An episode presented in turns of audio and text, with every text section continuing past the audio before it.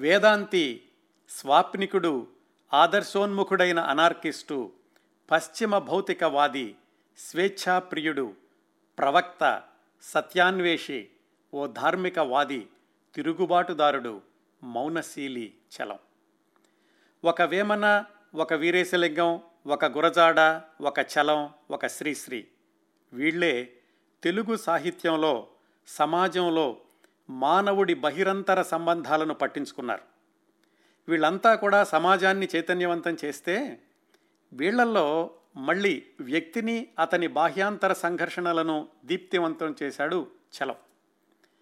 చలం రచనలన్నీ అతని అంతఃకరణకు ప్రతిబింబాలు. అతనిలో విశృంఖలత్వము ఉన్నది నిశ్చలత్వము ఉన్నది. ఆర్థికపరమైన కారణాల్ని అజలోకి తీసుకొనివని ఆదర్శవాదము కాల్పనిక దార్శనికత సంస్కారాభిలాష జనన మరణాల మధ్య ఇరుక్కున్న అస్తిత్వ భావ వేదన ఆయన రచనలోని ఐతిహ్యాలు. అతని రచనామయ జీవనాన్వేషణ ఒక గొప్ప ప్రశ్నాశ్చర్యార్థకం ఏ బంధనాలు లేని స్వచ్ఛ స్వేచ్ఛ ప్రేమని దర్శించిన చలంలో శృంగారాన్నే చూసింది లోకం. ప్రేమలో గొప్ప త్యాగాన్ని కరుణని కూడా కలగలిపాడు చలం. స్త్రీ పురుషుల లైంగిక సంబంధాలను శరీర హృదయాలకుండే సహజ స్పందనలని నిరూపించి మనసుని వికసింపచేశాడు చలం. ఈ ప్రయత్నంలోనే ఆత్మోన్నతిని పొందాడు మౌనంలో. ఈ వాక్యాలన్నీ వ్రాసింది ప్రసిద్ధ సాహితీవేత్త వేగుంట మోహన్ ప్రసాద్ గారు.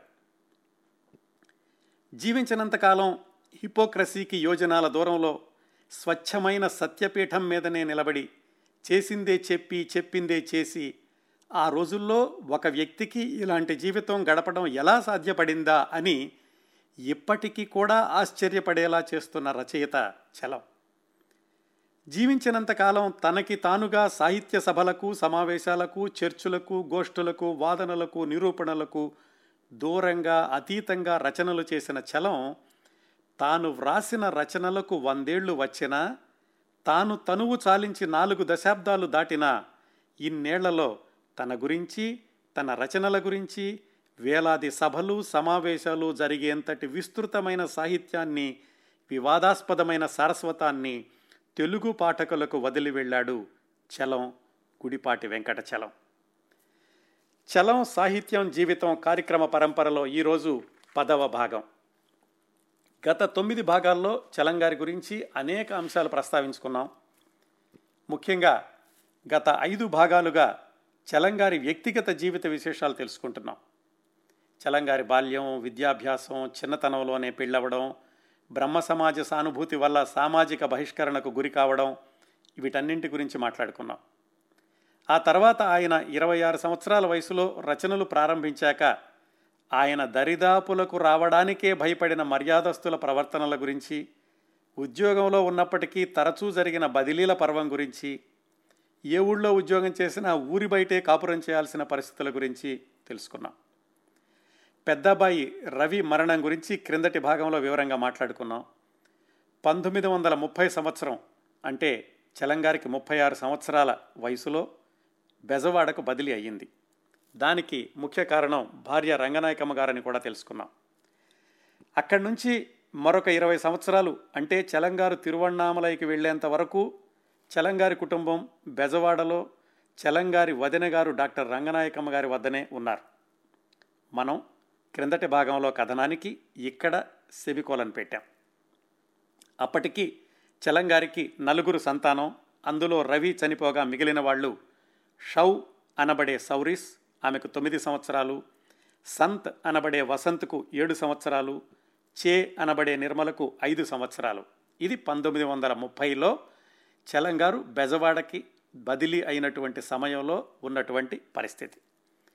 ఇక్కడి నుంచి ప్రారంభించి పంతొమ్మిది వందల ముప్పై పంతొమ్మిది వందల నలభై ఆ దశాబ్దంలో చలంగారి జీవితంలో జరిగినటువంటి కొన్ని ముఖ్యమైన సంఘటనలు తెలుసుకుందాం.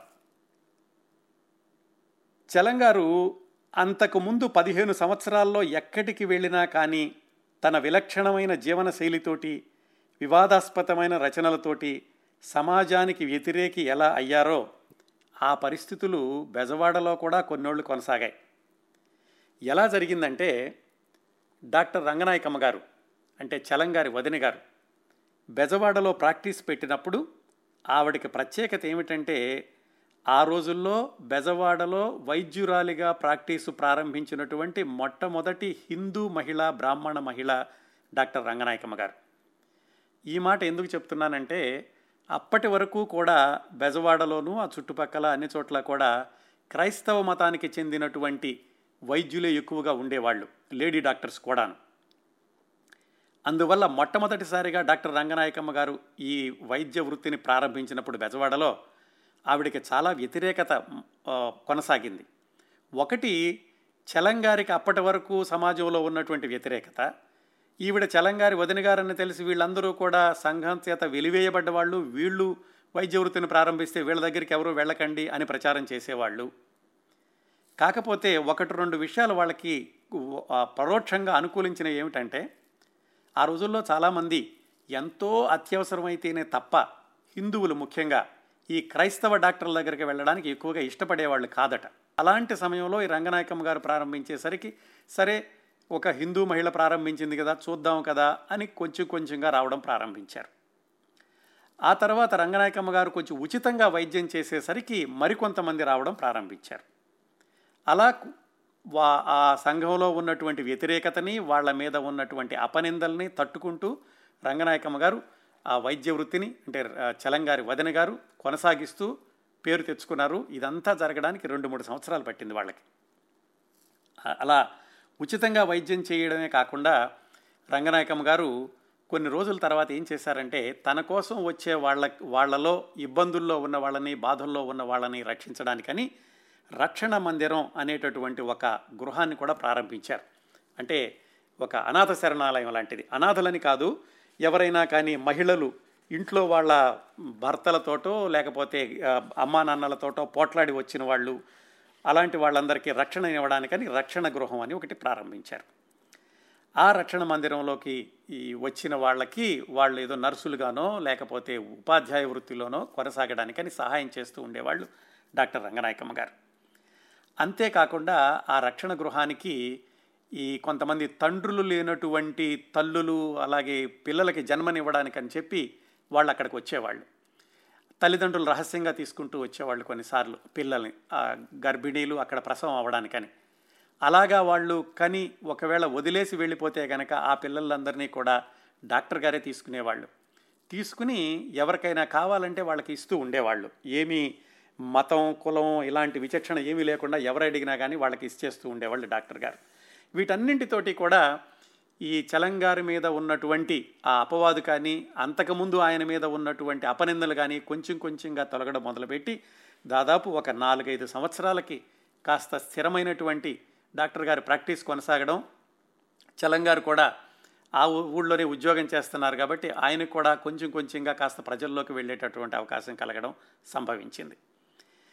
ఇలా వీళ్ళు సహాయం చేస్తున్నారని తెలిసి చాలామందికి వీళ్ళ ఇంటికి ఒక ఈ రికగ్నిషన్ లేనటువంటి యాక్టర్లు డాన్సర్లు ఇలాంటి వాళ్ళందరూ వచ్చి వీళ్ళింట్లోనే ఉండిపోతూ ఉండేవాళ్ళు. చలంగారికి చాలా దూరమైనటువంటి బంధువులు కానీ దగ్గర బంధువులు కానీ అంతవరకు కూడా చలంగారింటికి రావడానికి భయపడిన వాళ్ళు కూడా ఈ డాక్టర్ గారు ప్రాక్టీస్ ప్రారంభించాక వీళ్ళింటికి రావడం మొదలుపెట్టారు. అయితే ఈ రక్షణ మందిరం ప్రారంభించినప్పుడు కూడా అంత తొందరగా వీళ్ళకి అంత సవ్యంగా జరగలేదు. ఎందుకంటే చాలామంది ఇలాగా వాళ్ళ పిల్లలు వచ్చేసి వీళ్ళ దగ్గర ఉండిపోవడం లేకపోతే ఈ గర్భం వచ్చినటువంటి ఆడపిల్లలకి వీళ్ళు ప్రసవం చేయడం ఇలాంటివన్నీ చూసి వీళ్ళ దగ్గర సంఘ వ్యతిరేక కార్యకలాపాలు జరుగుతున్నాయి. వీళ్ళు కన్యాపహరణం చేస్తున్నారు అని చెప్పి కోర్టు కేసుల వరకు కూడా వెళ్ళినాయట. ఎంత సర్దుకున్నా చలంగారికి ఉన్నటువంటి చాలా దగ్గర మిత్రులు కొంతమంది తప్ప చాలామంది ఆయన దగ్గరికి రావడానికి భయపడుతూ ఉండేవాళ్ళు. చుట్టాలు కూడా ఇంటికి వచ్చేవాళ్ళట. వచ్చినప్పుడు వీళ్ళు ఇంట్లో అంతకుముందే వీళ్ళు మాంసాహారం తినడం నేర్చుకున్నారని చెప్పుకున్నాం.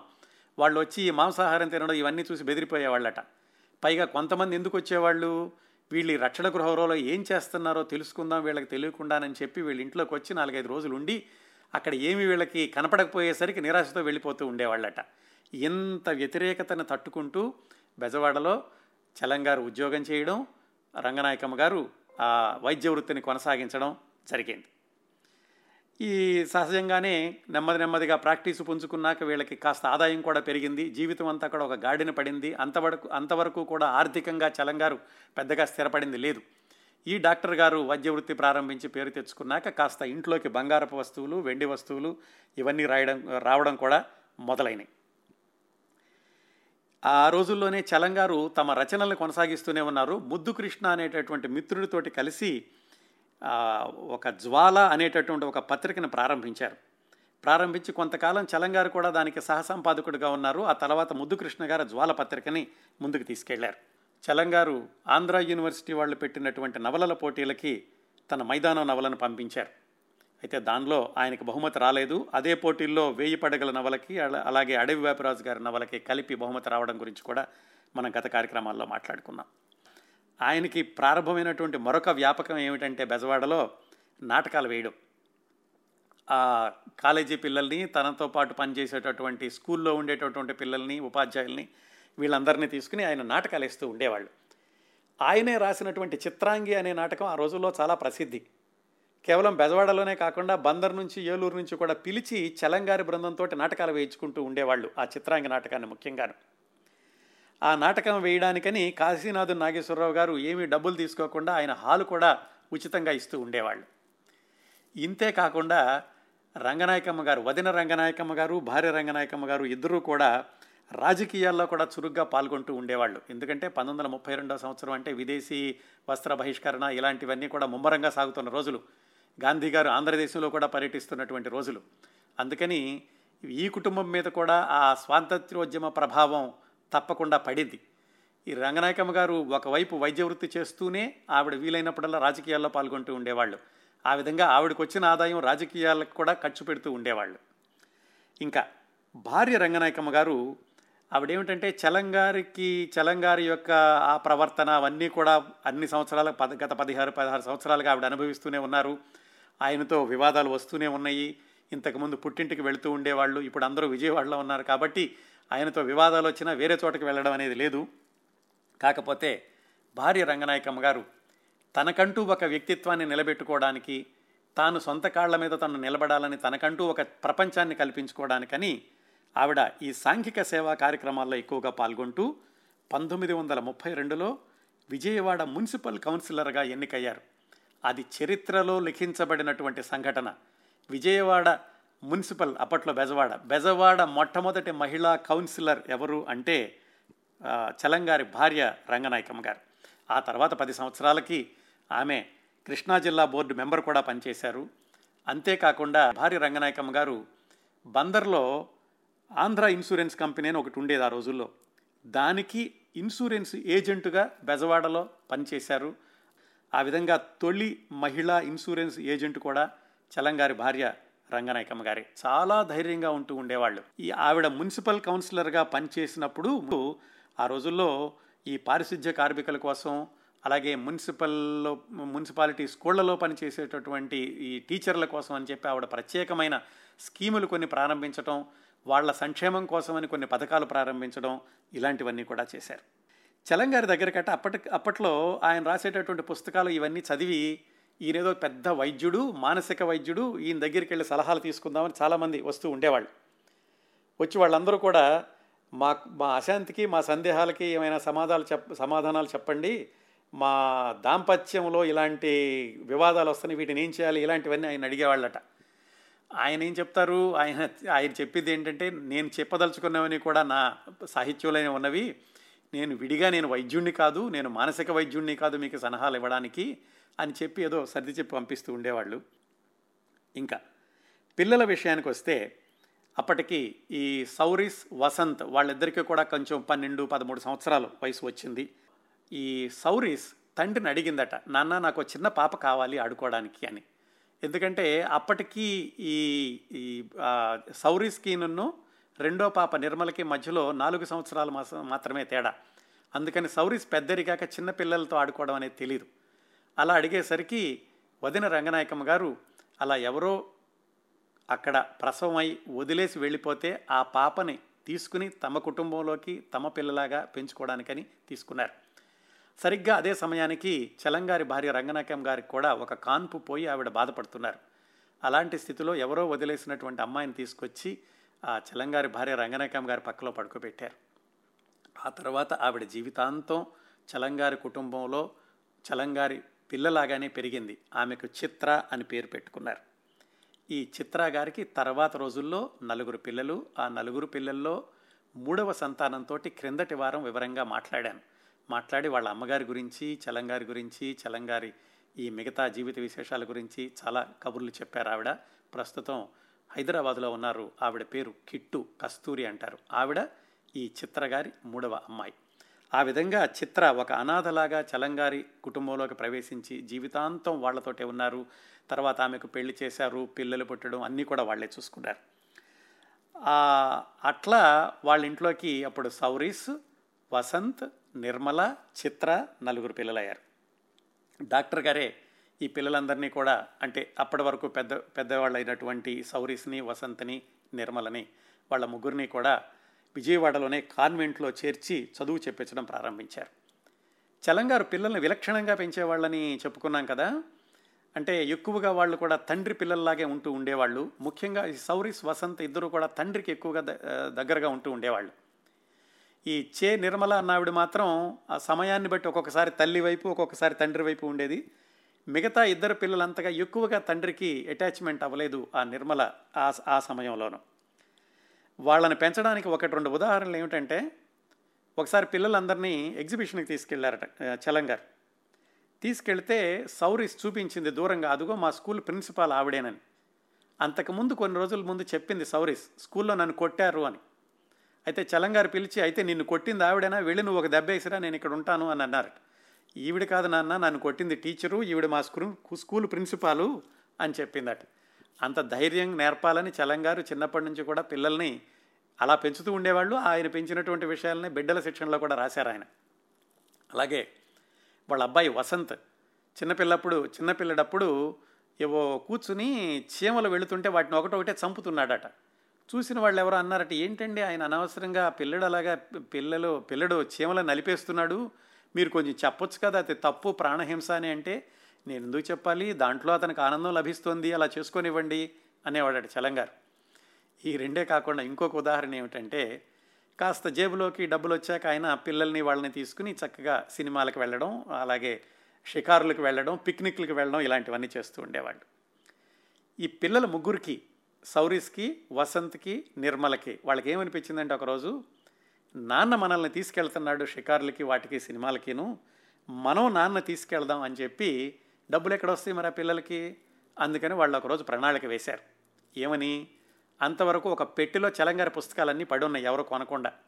ఈ పుస్తకాలు తీసుకెళ్ళి మనం రైల్వే స్టేషన్ దగ్గర అమ్ముదాము. ఆ డబ్బులు వస్తే ఆ డబ్బులతోటి నాన్నను సినిమాకి తీసుకెళ్దాం అనుకుని ఆ పిల్లలు ముగ్గురు ఒకరోజు వాళ్ళ నాన్నగారి పెట్టులో ఉన్నటువంటి పుస్తకాలు స్త్రీ బిడ్డల శిక్షణ కర్మమిట్టా కాలింది ఆ మూడు పుస్తకాలు తీసుకుని కొన్ని కాపీలు తీసుకుని రైల్వే స్టేషన్కి వెళ్ళారు. వెళ్ళి ఆ ఓవర్ బ్రిడ్జ్ దగ్గర ఆ పుస్తకాలు పరుచుకుని వాటిని అమ్మడం ప్రారంభించారట. ఎవరు కొంటారా పిల్లలు అమ్ముతుంటేను? పైగా వాళ్ళు అలా ప్రారంభించినటువంటి కొద్ది గంటలకే వాళ్ళ అమ్మగారు ఏదో ఊరు వెళుతూ రైల్వే స్టేషన్కి వచ్చి ముగ్గురు పిల్లల్ని చూసి ఆవిడ చాలా ఆశ్చర్యపోయింది. కాకపోతే పెద్ద పిల్లలిద్దరేలాగూ తన మాట వినరు. ఆ నిర్మల అన్న పిల్ల మాత్రం వాళ్ళ అమ్మను చూసి గబగబా పరిగెత్తుకుని అమ్మ దగ్గరికి వెళ్ళేసరికి ఆ పిల్ల తీసుకుని ఆవిడ ట్రైన్కి వెళ్ళిపోయారు.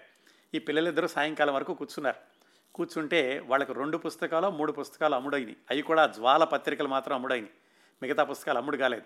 సరే నీరసంగా వెనక్కి వచ్చేసి వాళ్ళ నాన్నగారిని అన్నారట. నాన్న ఏం పుస్తకాలు రాసావు నువ్వు? ఎవరు కొనని పుస్తకాలు రాసావు అన్నారట. అయితే ఆ తర్వాత పది సంవత్సరాలకు తెలిసింది వాళ్ళ నాన్నగారు సృష్టించినటువంటి సంచలనాత్మక సాహిత్యం యొక్క విలువ ఎంతో. ఆ తర్వాత వాళ్ళు వయసు వచ్చి వాళ్ళు కూడా చదివాక వాళ్ళకి తెలిసింది. ఇవన్నీ కూడా చిన్నపిల్లలుగా ఉన్నప్పుడు చలంగారు పిల్లల్ని పెంచిన విధానానికి కొన్ని ఉదాహరణలు. ఇదే రోజుల్లో చలంగారికి మూడవ పాప జన్మించింది. ఆ పాప పేరు చంపక అయితే పకపక అని పేరు పెట్టుకు అని పిలుస్తూ ఉండేవాళ్ళు. ఆవిడ పేరు చంపక. సుమారుగా పంతొమ్మిది వందల ముప్పై ఐదు ప్రాంతాల్లో ఆవిడ జన్మించారు. ఈ చలంగారి పిల్లలందరిలోకి అందరిలోకి కూడా అంటే ఆయనకు జన్మించినటువంటి సంతానం అందరిలోకి వివాహం చేసుకున్నది ఈ పకపక చంపక గారు. ఆమె యొక్క కూతురు ప్రస్తుతం బెంగళూరులో ఉన్నారు. ఈ చంపక గారు కూడా కొద్ది నెలల క్రిందటే మరణించారు. ఇది ఈ నెలలో మరణించినటువంటి నిర్మల గారి కంటే రెండు నెలల ముందు చంపక పక్కపక్క గారు మరణించారు. ఇలా చలంగారి యొక్క సొంత పిల్లల నలుగురు అలాగే వాళ్ళు దత్తత తీసుకున్నటువంటి ఆ చిత్రతో పాటుగా మరొక ఆమె వీళ్ళ కుటుంబంలోకి వచ్చి చేరారు సుమారుగా పంతొమ్మిది ముప్పై ఆరు ముప్పై ఏడు ప్రాంతాల్లో. అది అది తెలుసుకోవడానికి మనం తెనాలి వెళ్ళాలి. తెనాల్లో ఒక ముసలావిడ ఉన్నారు ఆవిడ యొక్క కొడుకు కూతురు చనిపోయారు. ఒక మనవరాలని మనవడిని ఆవిడకిచ్చి ఆ మనవరాలని మనవడిని పెంచేటటువంటి బాధ్యత ఆ ముసలావిడ మీద పడింది. అయితే మనవరాలకి ఐదు సంవత్సరాల వయసు ఉండగానే పెళ్ళి చేశారు. అప్పట్లో బాల్య వివాహాలే కదా. ఒక పది సంవత్సరాల వయసు ఉన్నాక ఆవిడని కాపురానికి తీసుకెళ్ళడానికని వెళ్ళి ఆ ముసలావిడ భర్త ఇంటికి తీసుకెళ్ళింది. బాబు నాకు అనారోగ్యంగా ఉంది. నాకు తెలుసు పిల్లకి యుక్త వయసు వచ్చే వరకు కూడా మీరు తీసుకెళ్ళరని కాకపోతే ఇప్పుడే మీ ఇంటి దగ్గర వదిలేస్తాను. నాకు తర్వాత ఆరోగ్యం ఏమవుతుందో ఏంటో నాకు భయంగా ఉంది అని అక్కడ తీసుకెళ్తే ఆ రోజుల్లో అంటే పంతొమ్మిది వందల ముప్పై ఎనిమిది ముప్పై తొమ్మిది ప్రాంతాల్లో ఆ పది సంవత్సరాల పిల్ల మంగళసూత్రం తీసేసి భర్తకి ఇచ్చేసి నాకు ఈ ఈ వివాహం ఇష్టం లేదు. ఇంత చిన్న వయసులో వివాహం అంటే ఏమిటో తెలియదని ఏం మాటలు చెప్పిందో కానీ ఆవిడ నేను వెళ్ళను అని చెప్పేసి ఆ భర్తతో చెప్పి వాళ్ళ నాయనమ్మతో నీతోనే వచ్చేస్తాను అంది. అంత ధైర్యంగా అక్కడ వదిలేసేసి నాయనమ్మ దగ్గరికి వచ్చేసాక నాయనమ్మ గారికి దిగులు పట్టుకుంది. నాకేమో అనారోగ్యంగా ఉంది ఈ పిల్లలిద్దరు ఏమవుతారో అని. అప్పుడు ఎవరో చెప్పారు బెజవాడలో ఇలా డాక్టర్ రంగనాయకమ్మ గారని ఉన్నారు. రక్షణ మందిరం అని ఒకటి ఉంది వాళ్ళ దగ్గర. అయితే వాళ్ళు ఎక్కువగా పసిపిల్లల్ని తీసుకుంటున్నారు. మరి ఈ పదేళ్ళ పిల్ల కదా తీసుకుంటారా లేదో అయినా సరే ప్రయత్నించండి అంటే ఆవిడప్పుడు ఆ ముసలావిడ ఆ పది సంవత్సరాల పాపం తీసుకుని బెజవాడ వచ్చి ఈ రక్షణ మందిరంలో డాక్టర్ రంగనాయకం గారిని కలిసినప్పుడు ఆవిడ తనతో ఉంచుకోవడానికని ఒప్పుకున్నారు. అలా చలంగారి కుటుంబంలోకి వచ్చి చేరున్నటువంటి మరొక కుటుంబ సభ్యురాలు అప్పుడు ఆవిడ పేరు రాజ్యలక్ష్మి తర్వాత వాళ్ళు నర్తకి అని పేరు పెట్టుకున్నారు. ఈ నర్తకినే రమణస్థాన్లో చలంగారు ఉన్నప్పుడు అంటే అరుణాచలంలో చలంగారు ఉన్నప్పుడు ఆ ఆశ్రమం యొక్క వ్యవహారాలన్నీ కూడా ఈ నర్తకి గారు చూస్తూ ఉండేవాళ్ళు. ఈవిడ రెండు వేల ఎనిమిదిలో సౌరీస్ గారు చనిపోయిన రెండు సంవత్సరాలకి విశాఖపట్నంలో చనిపోయారు. ఇలా జరుగు ఇలా బెజవాడలో ఒక నాలుగైదు సంవత్సరాలు పనిచేశారు చలంగారు ఆ తర్వాత పంతొమ్మిది వందల ముప్పై ఐదులో ఒక సంవత్సరం పాటు కనిగిరిలోను ఆ తర్వాత రెండు సంవత్సరాలు నెల్లూరులోను పనిచేశారు. ఈ కనిగిరిలో పనిచేసేటప్పుడు నెల్లూరులో పనిచేసేటప్పుడు ఇన్ని సంవత్సరాలు కూడా ఆయన రచనలు కొనసాగిస్తూనే ఉన్నారు. ఈ నెల్లూరులో పనిచేసేటప్పుడు ఆయన ఒక మిత్రుడికి రాసినటువంటి ఉత్తరంలో చెప్పారు. అక్కడ కూడా ఎక్కడో ఒక ఇంట్లో ఉండడం ఆ ఇంట్లో నుంచి ఆయన పంపించేసేయడం. ఒకసారి ఎవరో వచ్చి ఆరు గంటల్లో ఉన్నట్టుండి మీ ఇల్లు ఖాళీ చేయండి అని అడిగారట నెల్లూరులో. ఎందుకు? ఆయన స్కూల్లో పనిచేసేటటువంటి ఒక అమ్మాయి ఆ అమ్మాయి యొక్క అక్క వచ్చి దగ్గర గంటలు తడివి కబుర్లు చెప్తూ ఉండేవాళ్ళు. మరి ఆ రోజుల్లో అలాంటివి చాలా కొత్తగా ఉంటాయి కాబట్టి ఆ ఇంట్లో వాళ్ళు ఇలా కుదరద కుదరదు టీచర్ గారు మీరేమో టీచరు స్కూల్ పిల్లలు వచ్చి మీ దగ్గర గంటల తలబెట్టి కబుర్లు చెప్తున్నారు రాత్రి ఆలస్యం అయ్యే వరకును. మీరు మాత్రం ఉన్నట్టుండి ఖాళీ చేసేయండి ఇల్లు అంటే నేను ఆరు గంటల్లో వేరే ఇంటికి వెళ్ళి ఆ ఇంట్లో తలుపులు కూడా సరిగ్గా లేకుండా ఇలాంటి ఇంట్లోకి వచ్చి పడ్డాను అని మిత్రులకి ఉత్తరంలో రాసుకున్నారు. ఇన్ని ఊళ్ళో వెళ్ళేటప్పుడు కూడా ఆయన సౌరీస్ని తన వెంట తీసుకెళ్తూ ఉండేవాళ్ళు. సౌరీస్కి ఏంటంటే తల్లి అనారోగ్యంతో ఉండడం వదిన గారు డాక్టర్ గారు ఆ- ఆవిడ బిజీలో ఉండడంతో తండ్రికి చాలా దగ్గరయ్యారు. ఎప్పుడు సెలవులు వచ్చినా కానీ తండ్రితో పాటుగా అది కనిగిరవని నెల్లూరవని నెల్లూరు అవని అక్కడికి వెళుతూ ఉండేవాళ్ళు. ఆయన పంతొమ్మిది వందల ముప్పై ఐదు ప్రాంతాల్లో ఒక సినిమా కథ కూడా రాసుకున్నారు. ఇవన్నీ కూడా ఆయన ఉత్- మిత్రులకు రాసినటువంటి ఉత్తరాల ద్వారా తెలుస్తున్నాయి. నేను సినిమాకి ఆయన కథ రాశాను. విన్న వాళ్ళందరూ చాలా బాగుందన్నారు సినిమా వాళ్ళైతే మాత్రం ఎవరూ తీసుకోలేదు. ఈ అయితే నా కథ విన్న వాళ్ళు ఎవరో కాపీ కొట్టేస్తారేమో అన్నారు. కానీ ఆ సినిమా కథే మూడు సంవత్సరాల తర్వాత మాలపిల్ల సినిమాకి కథగా ఉపయోగపడింది. అయితే ఆ రోజుల్లో అంటే ఆయన బెజవాడలోను కనిగిరిలోను నెల్లూరులోను పనిచేసే రోజుల్లో కూడా అంతర్గతంగా ఆయనలో ఉన్నటువంటి అశాంతి ఏమాత్రం తగ్గలేదు. ఎందుకు అంతర్గతంగా అశాంతి అంటే రెండు కారణాలు రెండు మూడు కారణాలు. ఒకటి ఆయనకి జన్మతహా వచ్చినటువంటి మైగ్రేన్ రెండోది కొడుకు చనిపోవడం మూడవది ఆయనకి చిన్నప్పటి నుంచి ఇదిగో పిల్లల గురించి స్త్రీల గురించి వాళ్ళ బాధల గురించి ఎప్పుడు ఆలోచించడం వాళ్ళ గురించి ఈయన అశాంతికి లోనవడం. వీటన్నింటితోటి ఆ రోజుల్లో అంటే పంతొమ్మిది వందల ముప్పై ఆరు ప్రాంతాలు వచ్చేసరికి ఆయన యొక్క మానసిక స్థితి ఎలా ఉండేదంటే ఆయన మాటల్లోనే చెప్తాను. నేను జీవితం అంతా ఆశించింది శాంతి కానీ నా తల ఎప్పుడూ ఆలోచనలతో సమస్యలతో బాధపడుతూ ఉండేది రాత్రి పడుకున్నా కూడా తెల్లారి లేచినా ఏమిటిదంతా అనేటటువంటి ఒక పెద్ద సమస్య పట్టుకునేది? కానీ ఎన్నడూ శాంతిని నిలుపుకోలేదు. ఆనాడు నేను అనుకున్న శాంతి కావాలంటే ఏ జోలికి పోకుండా నా డబ్బు నేను దాచుకుని నా తిండి నేను తిని ఇంకొకళ్ళ సంగతి పట్టించుకోకుండా నిద్రపోతూ ఉంటే అట్లాగే ఉంటే హ్యాపీగా ఉండేది. కానీ అలాంటి ఆలోచన నా తల్లోకి రాలేదు. శాంతిని భగ్నం చేసేటటువంటి పనులన్నీ చేసేవాడిని నేను సమస్యలు కనుక పెట్టుకోకపోతే నా జీవితంలో నేను ఏమాత్రం అశాంతి పడాల్సిన పని లేదు. నాలో పుట్టిన ఉద్రేకాల నుంచి శాంతి నాకు కావాలి. ఇన్ని సమస్యలు స్త్రీల సమస్య మృగాల సమస్య బిడ్డల సమస్య లోకం సమస్య ఇవన్నీ కూడా నా శాంతిని నాశనం చేసేసినాయి. బెజవాడ వచ్చింది మొదలు నా లోపల కాంతి ఆగిపోయింది. Inner source of my happiness ఎండిపోయింది. దాని గుర్తీ లేదు నాకు. డబ్బు హోదా మిత్రులు అందరూ పెరిగారు. కానీ నాకు శాంతి లేదు. నాటకాలు ఆడుతున్నాం ఎక్స్కర్షన్ వెళ్తున్నాం డిన్నర్స్ ఏర్పాటు చేస్తున్నాం. ఎంతోమంది స్త్రీలకి యువకులకి సహాయం చేస్తున్నాం. కానీ దేంటోనూ తృప్తి లేదు సంతోషం లేదు. ఏదో నా చేతుల్లో ఉందని ఏదో సంతోషాన్ని మిస్ అయ్యానని ఏ మలుపులోనో ఏ మనిషిలోనో ఏ పరిస్థితి మార్పులోనో పైనుంచి వచ్చి నా రోజుల్ని ఉజ్వలం చేస్తుందని ఊరికే వెతికేవాణ్ణి. ఎప్పుడూ ముందుకు చూడడమే కానీ వర్తమానం నుంచి ఏ సంతోషం వచ్చేది కాదు. ఇలాంటి పరిస్థితిలో ఆయన జాతకాలను కూడా అంతకుముందు నుంచి నమ్ముతున్నారని తెలుసుకున్నాం కదా? ఎవరో ఒక జాతకం చెప్పిన ఆయన చెప్పాడట నీకు అన్నింటా కూడా ఆదర్శవంతమైనటువంటి ఒక స్త్రీ నీ జీవితంలోకి వస్తుంది అని ఒక ఆయన చెప్తే ఇంకొక ఆయన రాజకుమారుడో రాజకుమార్తో ఎవరో నీ జీవితంలోకి వస్తారు నీ జీవితాన్ని పెద్ద మలుపు తిప్పుతారు అని చెప్పారు. నిజానికి ఇక్కడి నుంచి ప్రారంభించి అంటే పంతొమ్మిది వందల ముప్పై ఆరులో చలంగారి ఈ మానసిక స్థితిని నుంచి ప్రారంభించి మరొక ఐదారు సంవత్సరాలు జరిగినటువంటి సంఘటనలను సమీక్షించుకుంటే చలంగారి జీవితంలోకి ఇద్దరూ ప్రవేశించారు. ఆయన జీవితాన్ని మలుపు తిప్పినటువంటి ఒక మహాపురుషుడు ప్రవేశించాడు ఒక మహిళ ప్రవేశించారు. వాళ్ళెవరనేది మనం వరుసనే తెలుసుకుందాం. ఇలా ఆయన పరిస్థితి ఉండగా ఈయన మిత్రుడు చింతా దీక్షితులు గారు ఇది చిన్న రాజమండ్రిలో ఆయన రాయడం మొదలుపెట్టినప్పుడు ఆయన ప్రోత్సహించినటువంటి వ్యక్తి ఆ తర్వాత జాతకాలు నమ్మమని చెప్పినటువంటి వ్యక్తి మైగ్రేన్ పోవడానికి ఉపవాసాలు కార్తీక సోమవారాలు చేయమని చెప్పినటువంటి మిత్రుడు అప్పట్లో ఆయన గుంటూరులో పనిచేస్తున్నారు. చలంగారు నెల్లూరులో పనిచేస్తున్నారు. ఒకరోజు నెల్లూరు చలంగారు దగ్గరికి వచ్చి ఆయన వాళ్ళిద్దరు కూడా ఉత్తరాలు రాసుకుంటూ ఉండేవాళ్ళు. ఇప్పటికీ కూడా చలంగారు దీక్షితులు గారికి ఆ రోజుల్లో రాసినటువంటి ఉత్తరాలు సాహిత్యంలో చాలా ప్రాముఖ్యత చెందినవి. దీక్షితుల గారికి వ్రాసిన ఉత్తరాలు అనే పేరుతోటి పుస్తకం కూడా ఉంది. పంతొమ్మిది వందల ఇరవై ఏడు నుంచి నలభై నాలుగు వరకు చలంగారు ఆయనకు రాసినటువంటి ఉత్తరాలు. ఈయన నెల్లూరు వెళ్ళి చలంగారికి చెప్పారు. ఏమని నేను రమణ రమణాశ్రమం దగ్గరికి వెళుతున్నాను. అరుణాచలం వెళుతున్నాను తిరువణామలైకి మీరు కూడా రండి అని. నేనెందుకు రావాలి? నాకేం నమ్మకం లేదు కదా అన్నారు చలంగారు. ఓ పని చేయండి మీకు నమ్మకం అవసరం లేదు నాతో షికారుగా రండి మీ తలనొప్పి తగ్గేటటువంటి మార్గం ఏమన్నా తగ్గుతుందేమో చూపిస్తాను అన్నారు. సరే ఆయన బతిమాలేసరికి సర్లే పోయేదేముంది ఊరికే వెళ్ళి చూద్దాం అన్నట్టుగా చలంగారు చింతా దీక్షితులు గారితో కలిసి అరుణాచలం బయలుదేరారు.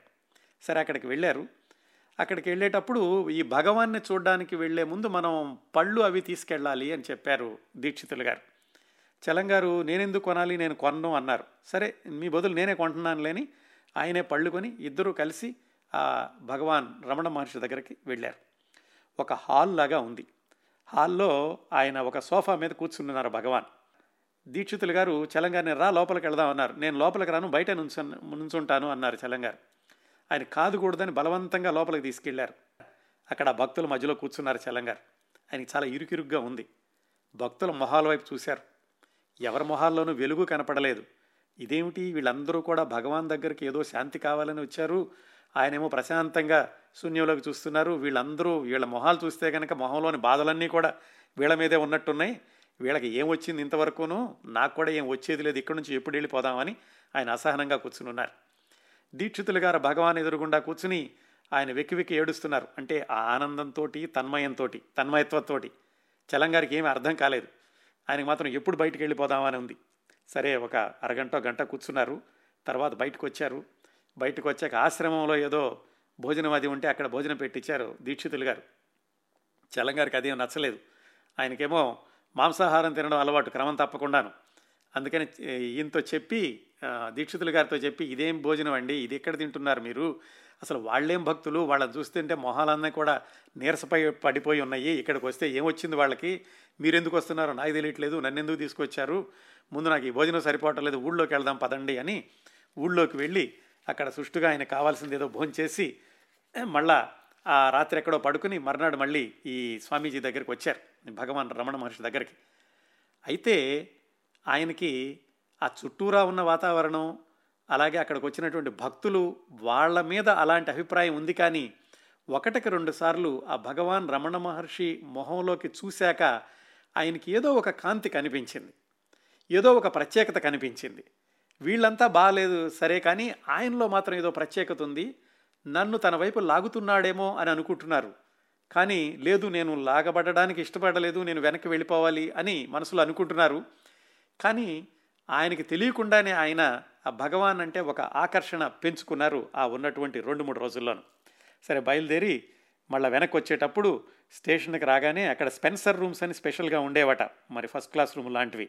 అక్కడ ఒక టీ రెండు హాఫ్ బాయిల్డ్ ఎగ్స్ ఒక ప్యాకెట్ సిగరెట్లు తీసుకున్నాక ఆయన మళ్ళీ మామూలు ప్రపంచంలోకి పడి పద దీక్షితులుగా పదండి దీక్షితులు గారు వెళ్ళిపోదాం అని చెప్పి వెనక్కి వచ్చారు అయితే ఆయన ఆ రమణ మహర్షి గారి దగ్గర ఉన్నటువంటి ఆ రెండు మూడు రోజుల్లోనూ ఆయన చెప్పిన మాటలో లేకపోతే అక్కడ పుస్తకాలో ఏవో విన్నారు. వాటిల్లో ఆయన ముఖ్యంగా చెప్పింది ఏంటంటే నేను అనేది ఏమిటో తెలుసుకో. నేను అనేది ఏమిటో తెలుసుకుంటే కనుక నీ సమస్యలన్నిటికీ కూడా పరిష్కారం దొరుకుతుంది. ఇలాంటిది ఏదో చెప్పారు. చలంగారు వెనక్కి బెజవాడ వచ్చేశాక మళ్ళీ ఆలోచించడం మొదలుపెట్టారు. ఈ భగవాన్ చెప్పింది ఏమిటి నేను అనేది ఏమిటో తెలుసుకోమన్నారు అని చెప్పి ఆ దీక్షితులు గారి సాయంతో సాధన చేయడం ప్రారంభించారు. అంటే రోజు కూడా యోగ సాధనలో కూర్చుంటూ ఉండేవాడు ఆయన వచ్చాక రెండు మూడు గంటల పాటు. ఈ ఆలోచనతోటి ఈ నేను ఎవరు అనేటటువంటి తెలుసుకోవడానికి ఇలాంటి సాధన. ఇంట్లో వాళ్ళందరూ అడిగారు వెళ్ళొచ్చారు కదా ఎలా ఉంది ఏమిటి? అని. అంటే ఈయన చెప్పారు అక్కడ పరిస్థితులు నాకు అంత నచ్చలేదు కానీ భగవాన్ ఆయన వదనంలో మాత్రం ఏదో నాకు ఆకర్షణ శక్తి కనపడింది నేను ఏదో అందుకు ఆకర్షింపబడుతున్నట్లుగా ఉన్నాను ఇంకా పూర్తిగా అయితే చెప్పలేను అని అన్నారు ఆయన. వా ఆయన సాధన చేయడం ప్రారంభించాక ఈయనకి చాలా దగ్గరైనటువంటి పెద్దమ్మాయి సౌరిస్ ఆవిడకి కూడా మైగ్రేన్ తండ్రి దగ్గర నుంచి వారసత్వంగా వచ్చింది. అందుకని తండ్రి మైగ్రేన్ కోసమే కాకుండా ఈ భగవాన్ చెప్పింది ఏమిటో చూద్దాము అని చెప్పి ఆయన సాధన చేస్తుంటే సౌరీస్ కూడా ఆయనతో పాటుగా సాధనలో కూర్చునేది. ఇద్దరూ కలిసి సాధన చేయడం మొదలుపెట్టారు. ఇవన్నీ కూడా భార్య రంగనాయకమ్మ గారికి ఆ డాక్టర్ రంగనాయకమ్మ గారికి నచ్చలేదు. ఏమిటి ఈయనేదో అక్కడికి వెళ్ళొచ్చేసాడు వచ్చేసేసి సాధనని కూర్చున్నాడు తర్వాత ఏమవుతాడో అని అనుకున్నారు. పైగా ఈ పిల్ల కూడా కూర్చుంటుంది ఆయన దగ్గర. అప్పటికి ఆమెకి పద్దెనిమిది పంతొమ్మిది సంవత్సరాల వయసు వచ్చింది. మొత్తానికి తండ్రి కూతురు ఇద్దరు కలిసి సాధన ప్రారంభించారు. ఇలా ఆయన ఆ తర్వాత చింతా దీక్షితులు గారితో కలిసి ఇష్టం ఉండి లేకుండాను ఇష్టం లేకుండాను రెండు మూడు సార్లు వెళ్ళారు రమణ మహర్షి దగ్గరికి. వెళ్ళి అక్కడి నుంచి వచ్చాక ఆయనకి అయిష్టంగానే ఆ ఇష్టం పెరుగుతూ ఆ సాధన ప్రారంభిస్తూ కొంచెం కొంచెం ఆ రమణ మహర్షి వైపు ఆకర్షింపబడడం ప్రారంభమైంది పంతొమ్మిది వందల ముప్పై ఆరు నలభై ఆ మధ్యలోను. ఆ రోజుల్లోనే ఆయనకి విశాఖపట్నం ట్రాన్స్ఫర్ అయింది నెల్లూరు నుంచి. ఆ విశాఖపట్నం వెళ్ళ విశాఖపట్నంలో ఉన్న ఒక సంవత్సరంలోనే ఆయన బ్రాహ్మణికం నవలు రాశారు. ఆ నవల గురించి కూడా మనం ఇంతకుముందు చెప్పుకున్నాం. అక్కడి నుంచి ఆయన గుడివాడకి deputy inspector of schools promotion మీద ట్రాన్స్ఫర్ అయ్యింది. అంటే గుడివాడలో ఉండి ఆ చుట్టుపక్కలటువంటి స్కూళ్ళన్నింటినీ కూడా ఇన్స్పెక్షన్ చేయాలి. అట్లా గుడివాడలో ఉండి ఇన్స్పెక్షన్ చేసేటటువంటి రోజుల్లో గుడివాడ దగ్గరగా ఒక పామర్రు అనే ఊరు ఉంటుంది. ఆ పామర్రుకు దగ్గరలో కురమద్దాల అని ఒక ఊరు ఉంది. ఈయన పామర్రు స్కూల్ ఇన్స్పెక్షన్కి వెళ్ళినప్పుడు కురమద్దాలలో ఒక యోగిని లాంటి ఒక ఆవిడ ఉన్నారు అని ఎవరో చెప్పారు. అప్పటికి ఈయన ఈ రమణాశ్రమానికి రెండు మూడు సార్లు వెళ్ళి రావడం ఆయన సాధన చేయడం ఆయన వైపు ఆకర్షింపబడాలా ఆయనతో పూర్తిగా సరెండర్ అవ్వాలా లేదా ఆయనకు లొంగిపోవాలా లేదా ఇలాంటి ద్వైదీభావంలో ఉన్నటువంటి చలం గారికి ఆ కురమద్దాల వెళ్ళేటటువంటి అవకాశం రావడం అక్కడ ఆయన ఒక మరొక అనుభూతికి లోనయ్యారు. ఆ కురమద్దాల్లో ఉన్నది ఎవరు? ఈయన అక్కడికి వెళ్ళినప్పుడు ఏం జరిగింది? ఆ తర్వాత ఈయన జీవితం ఎలా మార్పు చెందింది? సౌరీస్ కూడా ఆ తర్వాత అరుణాచలం ఎలా వెళ్ళారు? ఆ తర్వాత వాళ్ళ కుటుంబం అంతట్లో కూడా ఈ అరుణాచలం యొక్క ప్రభావం ఎలా కరిగింది? ఇలాంటి విశేషాలన్నీ వచ్చే వారం చలం సాహిత్యం జీవితం పదకొండవ భాగంలో మాట్లాడుకుందాం.